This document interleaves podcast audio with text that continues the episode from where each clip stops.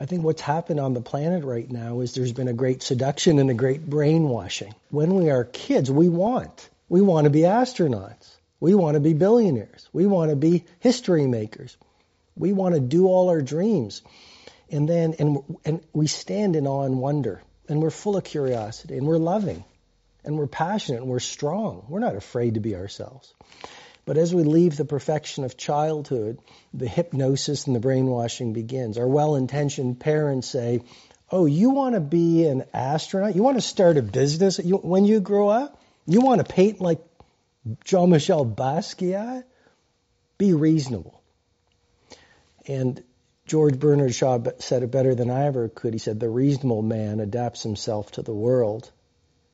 The unreasonable one persists in adapting the world to himself. Therefore, all progress depends on the unreasonable man.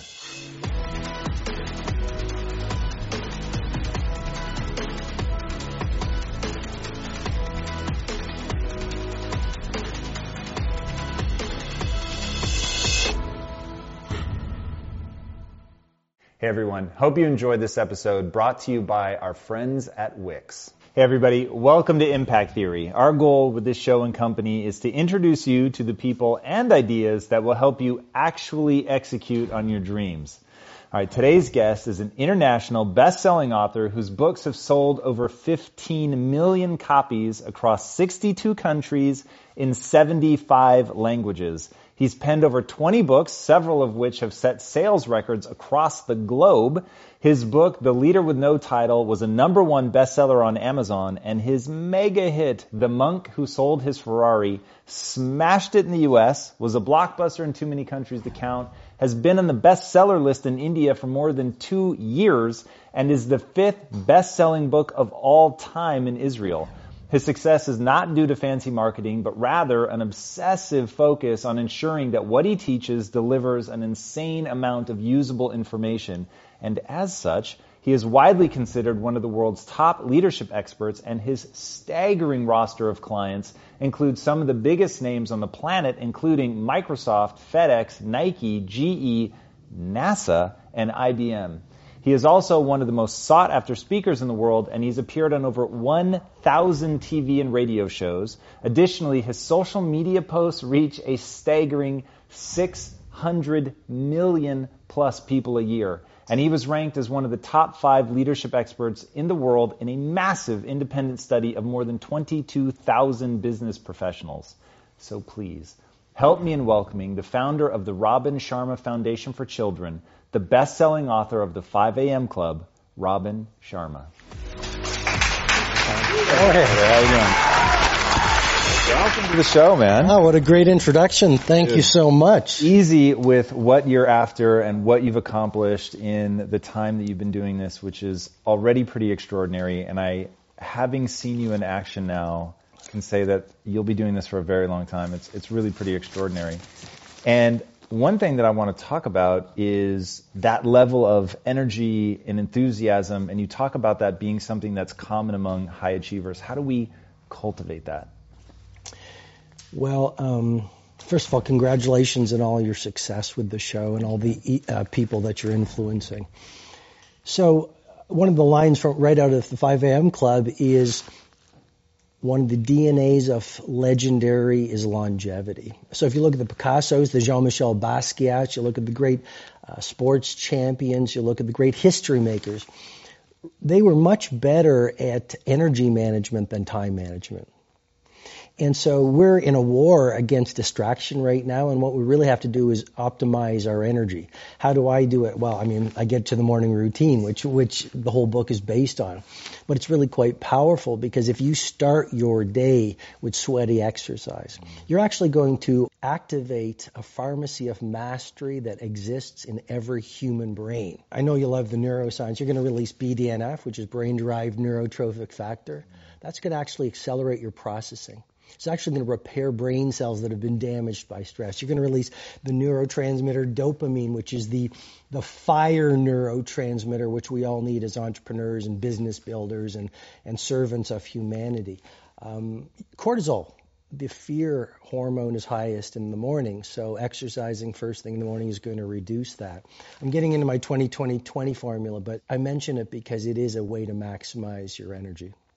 So talk to us about the 20-20-20. I mean, you sort of um, started it there with the, the sweaty exercise, but what's the rest of that formula, which is pretty powerful? Sure. So the new book is all about rising at 5 a.m., and that's because if you look at the great creatives and the great saints and the great humanitarians and the great titans of industry, many of them got up at 5 a.m. Even right now, you've got Tim Cook and you've got Howard Schultz, and it goes on and on. Before the sun rises is the time of least distraction before the sun rises where you can build intimacy and fluency with what you want to stand for in your day.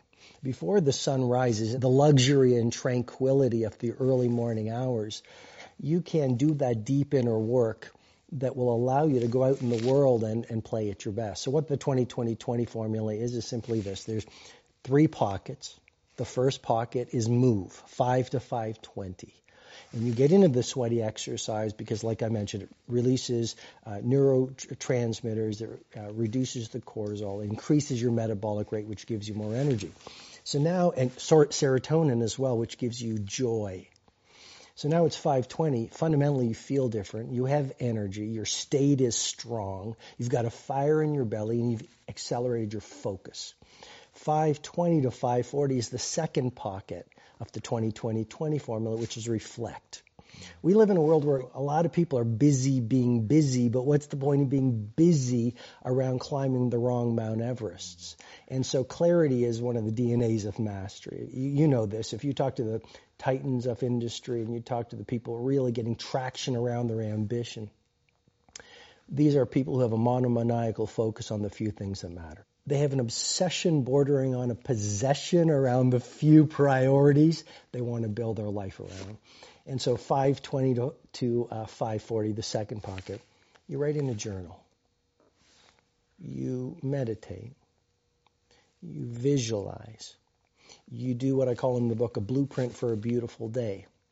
Um, or you just sit in solitude and you think and you ponder and you reflect. And then the final pocket is 5:40 to 6 o'clock, and this is the victory hour. Um, the final pocket is grow. But if you look at the greatest billionaires, I've coached many billionaires over the past 20 years. If you look at the greatest producers on the planet, these people have one thing in common. They are ridiculously curious. And no matter how much money they make and no matter how much impact they have, they maintain a white belt mentality. One of the keys to epic performance is a relentless commitment to daily growth. So that's the 20-20-20 formula that the 5 a.m. method is built around. And the premise is basically this. As you begin your day, so you handcraft the rest of your day. And if you have consistently great days, you're going to have consistently great weeks, quarters, year, and a lifetime. So your days are your life in miniature, and you got to get those mornings calibrated if you really want to win. When you were talking about the obs- the obsession that borders on possession, which I like a lot, and I think is the thing that's missing from a lot of people's lives. In fact, I'll say that I don't think people know how to want. And I don't think they know how to turn a want into a crushing need. And so there's, people have this vague sense that they want something, but they don't know how to, to really cultivate that. How do you help people with that? How do you help them light themselves on fire and really commit to something? Tom, I actually believe we are built to want. The very nature of being a human being is we are built to progress. We know that the human brain craves novelty and we are most alive, we have the most energy, we are most intimate with our best selves when we're progressing towards our mighty mission. So I think we all want. I think what's happened on the planet right now is there's been a great seduction and a great brainwashing. When we are kids, we want. We want to be astronauts. We want to be billionaires. We want to be history makers. We want to do all our dreams. And then, and, and we stand in awe and wonder and we're full of curiosity and we're loving and we're passionate and we're strong. We're not afraid to be ourselves. But as we leave the perfection of childhood, the hypnosis and the brainwashing begins. Our well-intentioned parents say, "Oh, you want to be an astronaut? You want to start a business when you grow up? You want to paint like Jean-Michel Basquiat? Be reasonable." And George Bernard Shaw said it better than I ever could. He said, The reasonable man adapts himself to the world. The unreasonable one persists in adapting the world to himself. Therefore, all progress depends on the unreasonable man. So that's our nature, but our parents give us limitation based on their limited psychology and their emotional patterns that they learned from their parents. Then we go to school and we're taught to live in a box, think in a box, dress like everyone else. Don't sing too loudly, don't dream too big, don't be too passionate. And then our peers do the same thing to us. And then society says, oh, genius is the realm of genetics, not everyday people, which has been dismissed by some very good science.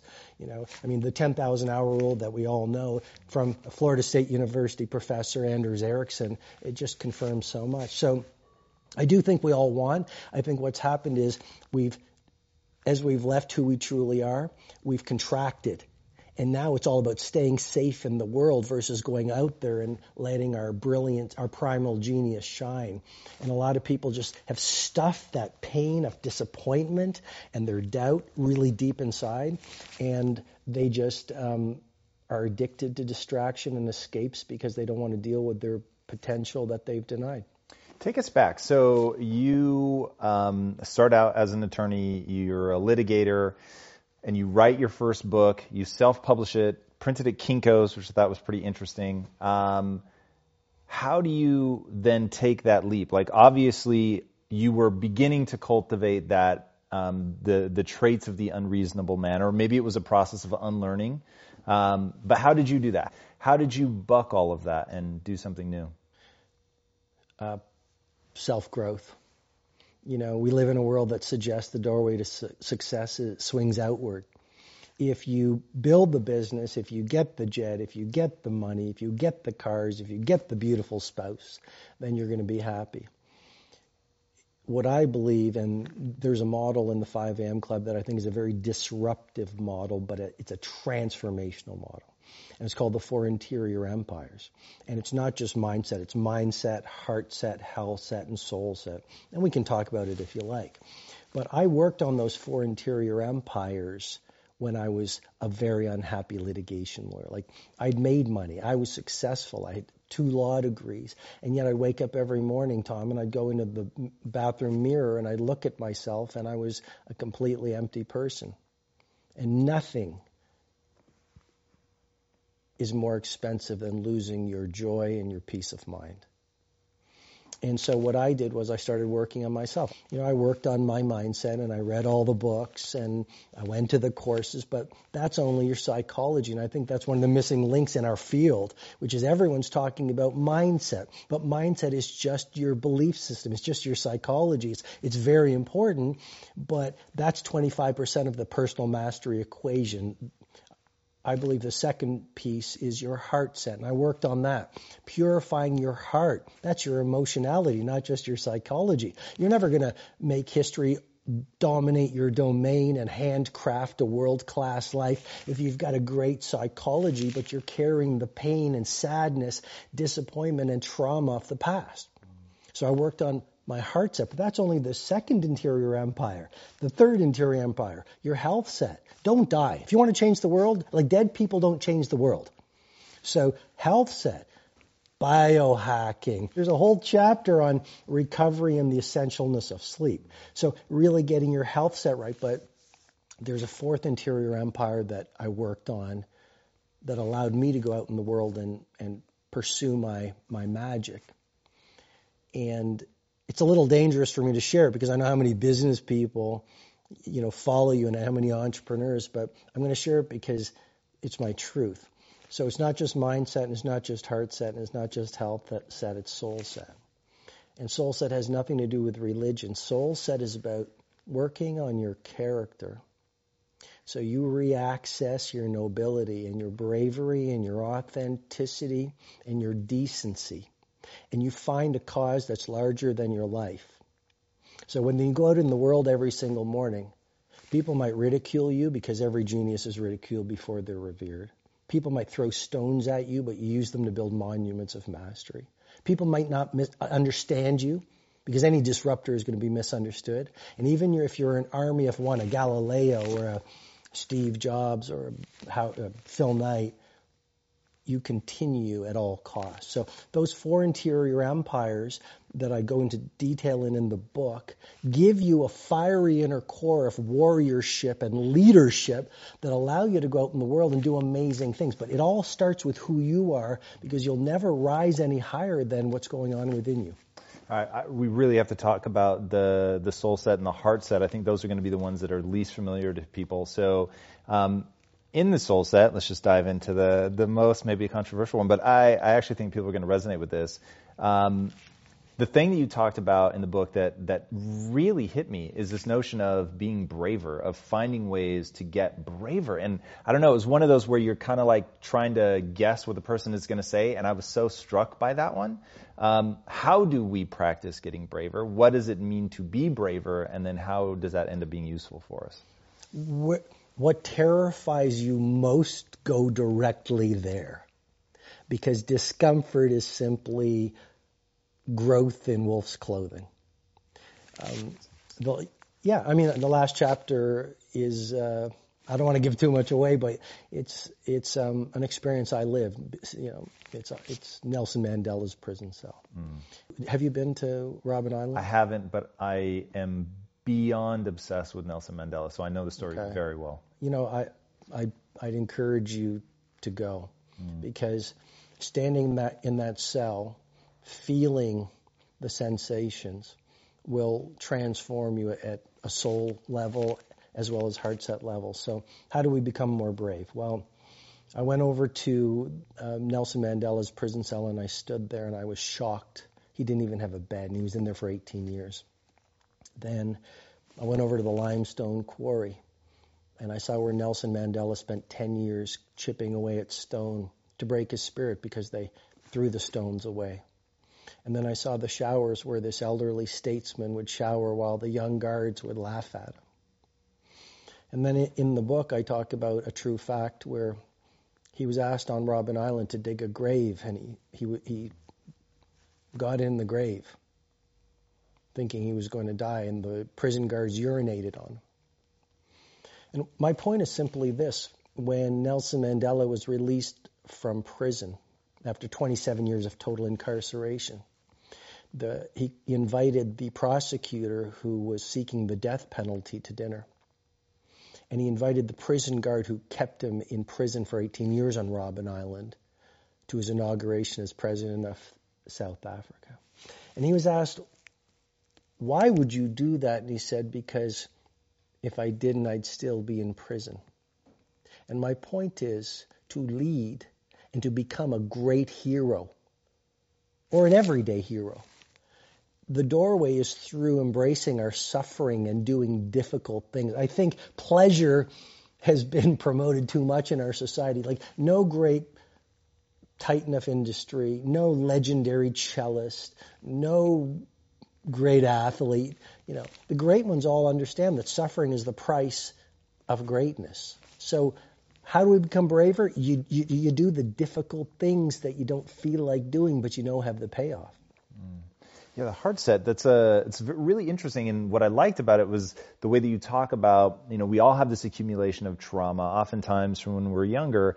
How do you help people process through that? Like, how you've worked with some really high performers. How have you helped them tap into that, and then more importantly, how do you help them process through that? Is it about reframing the event?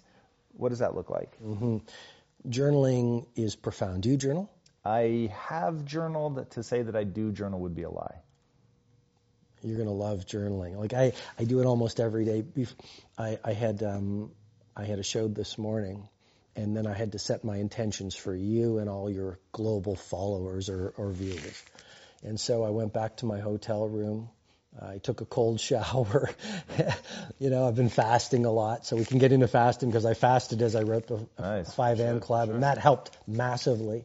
And then I pulled out my journal and I sat on my terrace and I literally started writing about my intentions for impact theory. And so, how do you how do you move through pain? You journal. Um, if you're going through heartbreak, I mean, we've all experienced heartbreak. What we do is often we repress it because we're not given the tools to process through it. You, you lose a business, people repress it. Someone has a divorce or an illness. Oh, mindset, reframe it, psychology.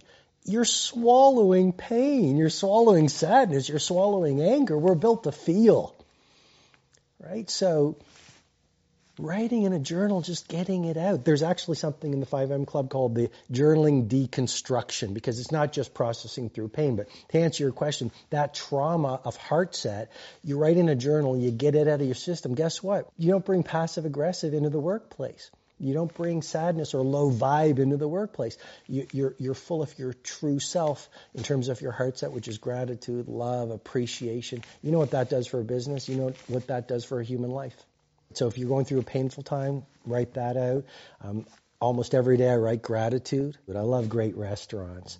And so I'll take the business card, and the next morning I pull out my little glue stick and I glue the business card into my journal and I relive the experience. Oh, I had dinner with so and so. Here's what I learned. I deconstruct it with better awareness.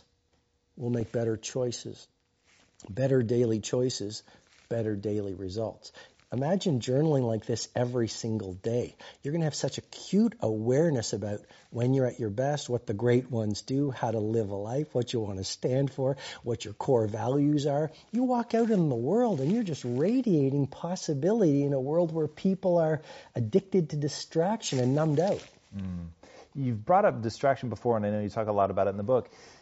How do we, in this world where it's algorithms are literally being constructed to make sure that they get our attention with as much frequency as possible. How do you talk to people about eliminating that? How do you do it in your own life? How do you create that space? How much time do you allocate to that, that real isolation?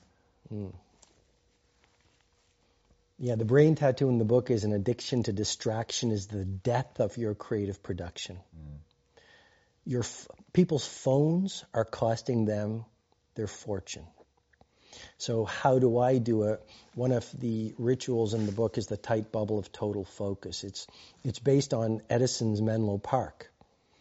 Um, there's a great documentary on what he did, but essentially, him and his band of co-geniuses would leave the world, go up to this hill to Menlo Park, where they could get into flow state to give credit where it's due, Mihaly Csikszentmihalyi University of Chicago came up with that term flow when we're at our absolute best doing magical things in our performance. But that only comes when we get away from the world. So you can play with your phone, or you can be monomaniacally focused on being a history maker and legendary. You don't get to do both. And so building periods of time in that tight bubble of total focus where you leave your phone in another room, where you train your team, or if you don't have a team, you just don't have any distractions, and you ask yourself, what is the one thing I could do that would allow me to go out in the world and and bring my magic to the world? The human brain has a phenomenon called transient hypofrontality. The neocortex, as you know, it's the, the seat of thinking. It's our monkey mind. It's all the chattering. It's the stuff that says, Tom, you can't do it. Robin, you can't do it. What would they think? What if I fail? What if I get laughed at? That's all the neocortex. It's the crown jewel of brain development. Not our primitive brain, crown jewel. But there's no genius in there. And here's what I mean. When we get away from distraction and we find our Menlo Park or we go work in a quiet place and we get lost the neocortex actually shuts down. That's why it's called transient hypofrontality. For a short period of time, our thinking shuts down. The whole model is in the book. And we actually go from brain waves at beta down to alpha, down to theta, and maybe even delta. And we stop thinking and we go into flow. In other words, the advanced minds of the world, the great geniuses, Galileo, Da Vinci, Steve Jobs, they weren't in the neocortex. They got away from the world for bursts of time, which allowed them to access the human capability we all have to get into flow state and access insights that they went out in the world and then executed on with a world class team, which totally changed the game.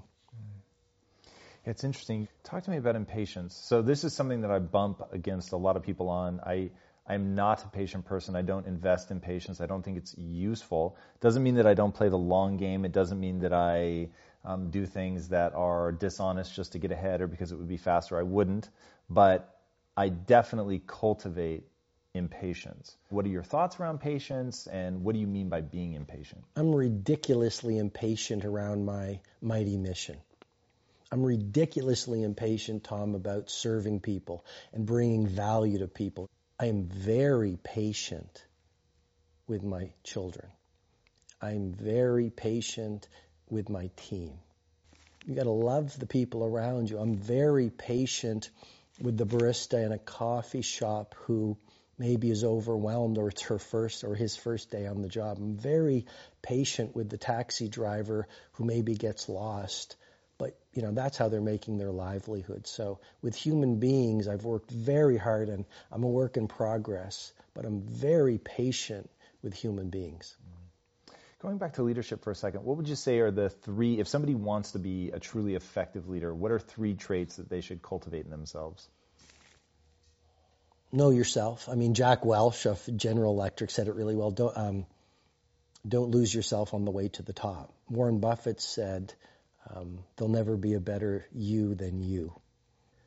So, great leaders, again, it's those four interior empires, working on yourself, knowing what, what you want to stand for, knowing what you want said about you on the last hour of your last day, knowing your core values, your top five core values, knowing those, knowing your weaknesses, knowing your strengths. I mean, a lot of leadership talk isn't about that, but starting with your character and your self identity, that is really important for a leader. I'd say the second thing for a leader would be, well, getting big things done you know, you mentioned it in the introduction. It's like fer- ferocious, like a warrior when it comes to execution. Like great leadership is less talk and more do. You know, I, I, it doesn't really matter what the chatter. I mean, it's all about execution, implementation, and and application. So they get things done, and we live in a world where, you know, we pull out the phone. People, oh, I'm going to get this done, and I'm going to get that done. We say to people, oh, I'll send you a book. It doesn't get done. Even worse, it's we lose self respect from the promises we make to ourselves that we break. That's where it all starts. Like, it's so, you know this, it's so important.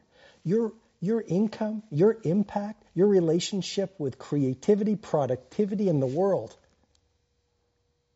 it all comes down to your relationship with yourself. So that would be the second thing about leadership. It's like execution and don't break promises. And the third thing I'd say, um, you know, be crazy. The great leaders are insane. And I say that they're insane to the majority. The great ones are all misfits, and they're all weird. I mean, the very nature of being a disruptor and a leader means you're not a follower. And if you're not a follower, then you're not buying the Kool Aid that society sells you. If you're not a follower, you're not like this all the time looking for likes. If, if, if you're not a follower, you dress the way you want to dress. If people criticize you, yeah, they criticize all the great ones. Critics are uh, nothing more than dreamers who got scared and never got off their chairs and got back in the game. So you've got to be willing to be to 5 a.m. Weird. Who does that? Why not sleep?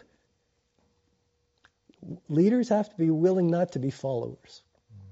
Well said what drives you so hard to keep doing this after you've had the kind of success you've had to keep coming back to this and keep pushing and the touring and just like going after it. Be, tom because we live on a tiny planet in a galaxy with trillions of other planets. So on our little planet we're actually it's a core philosophy of mine. We're, we're brothers and sisters on a little planet.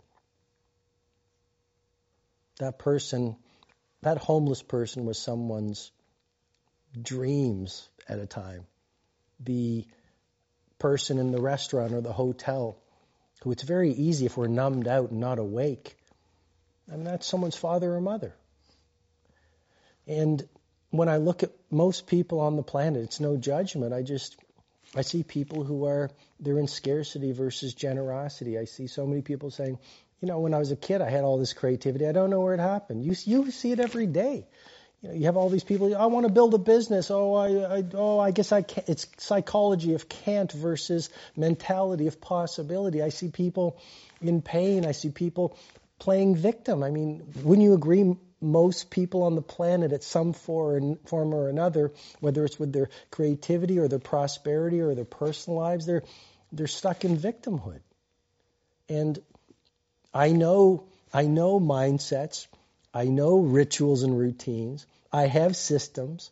And it's not just go out there and live your dream and be happy, happy, happy. I mean, the book shares most of my, a lot of my methodology, the twin cycles of elite performance, the 90-90 one rule, the second wind workout, the two massage protocol, the 2020, like these have worked for my clients for years. So I have the information to serve. You have the information to serve.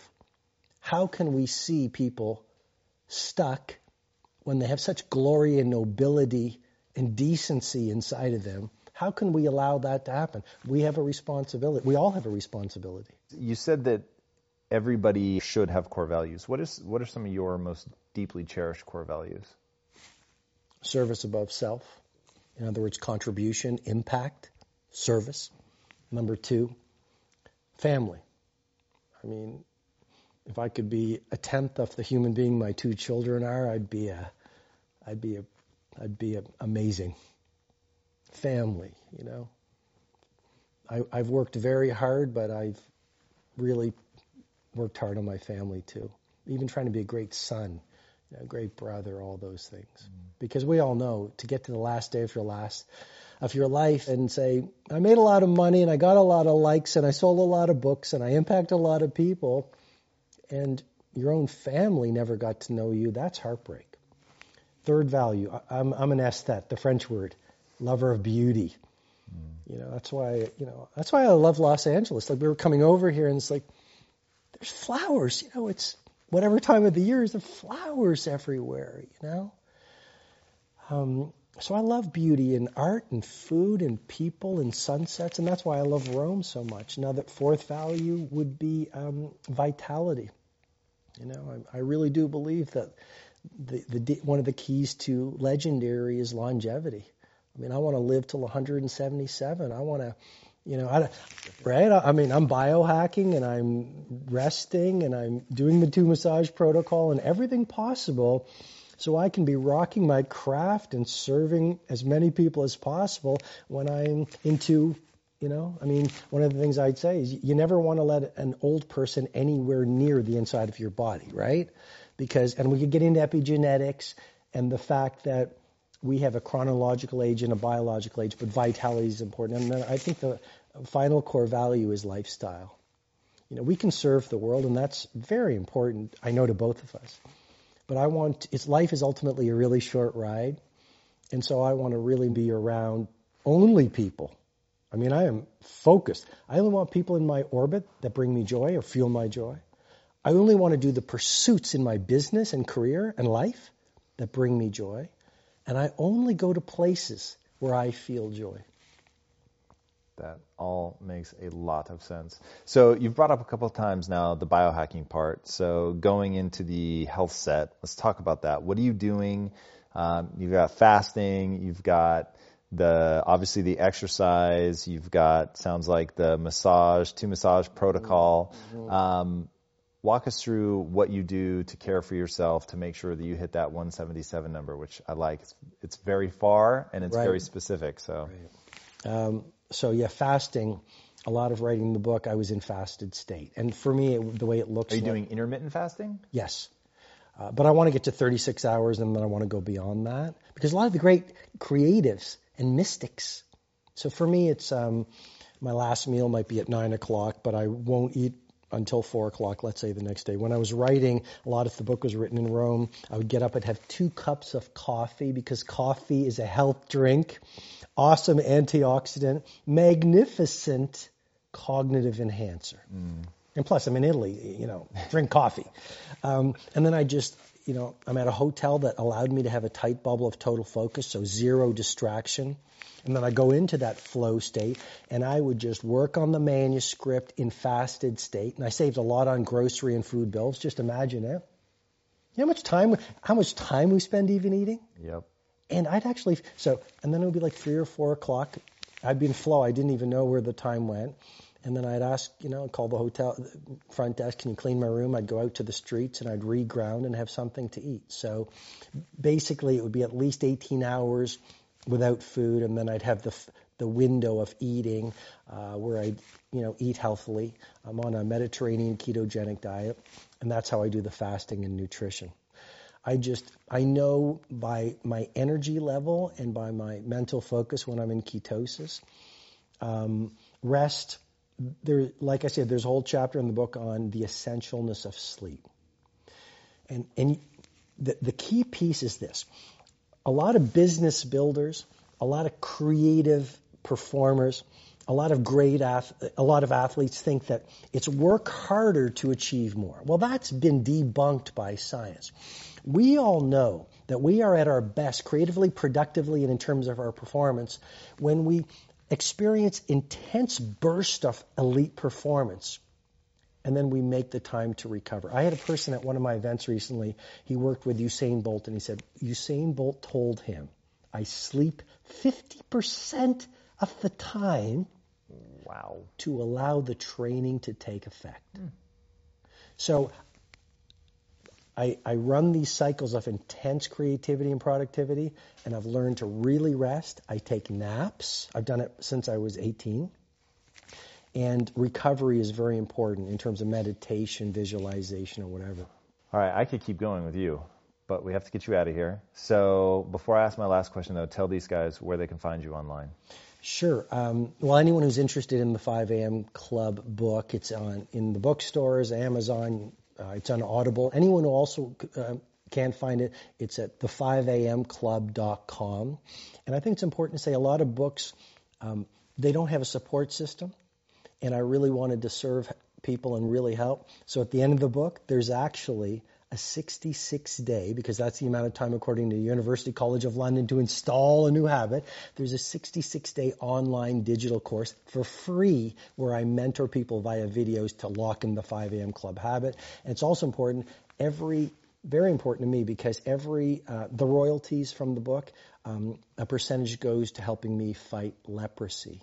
Wow. Um, yeah, a lot of people don't know about leprosy, and I'm, I'm ferociously committed to helping reduce it um, as well. And then I'm on Instagram at robinsharma.com, YouTube, uh, robinsharma.com. Yeah, so. Perfect. All right, cool. last question. Yeah. What's the impact that you want to have on the world? I want to remind people of who they truly are. And when they see Nelson Mandela or Oprah Winfrey, they say, hmm, they did it.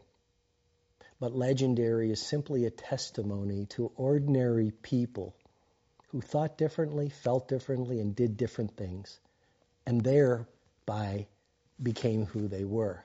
And if they can do it, I can do it if I go all in. I want to get that that message out even more. I love that.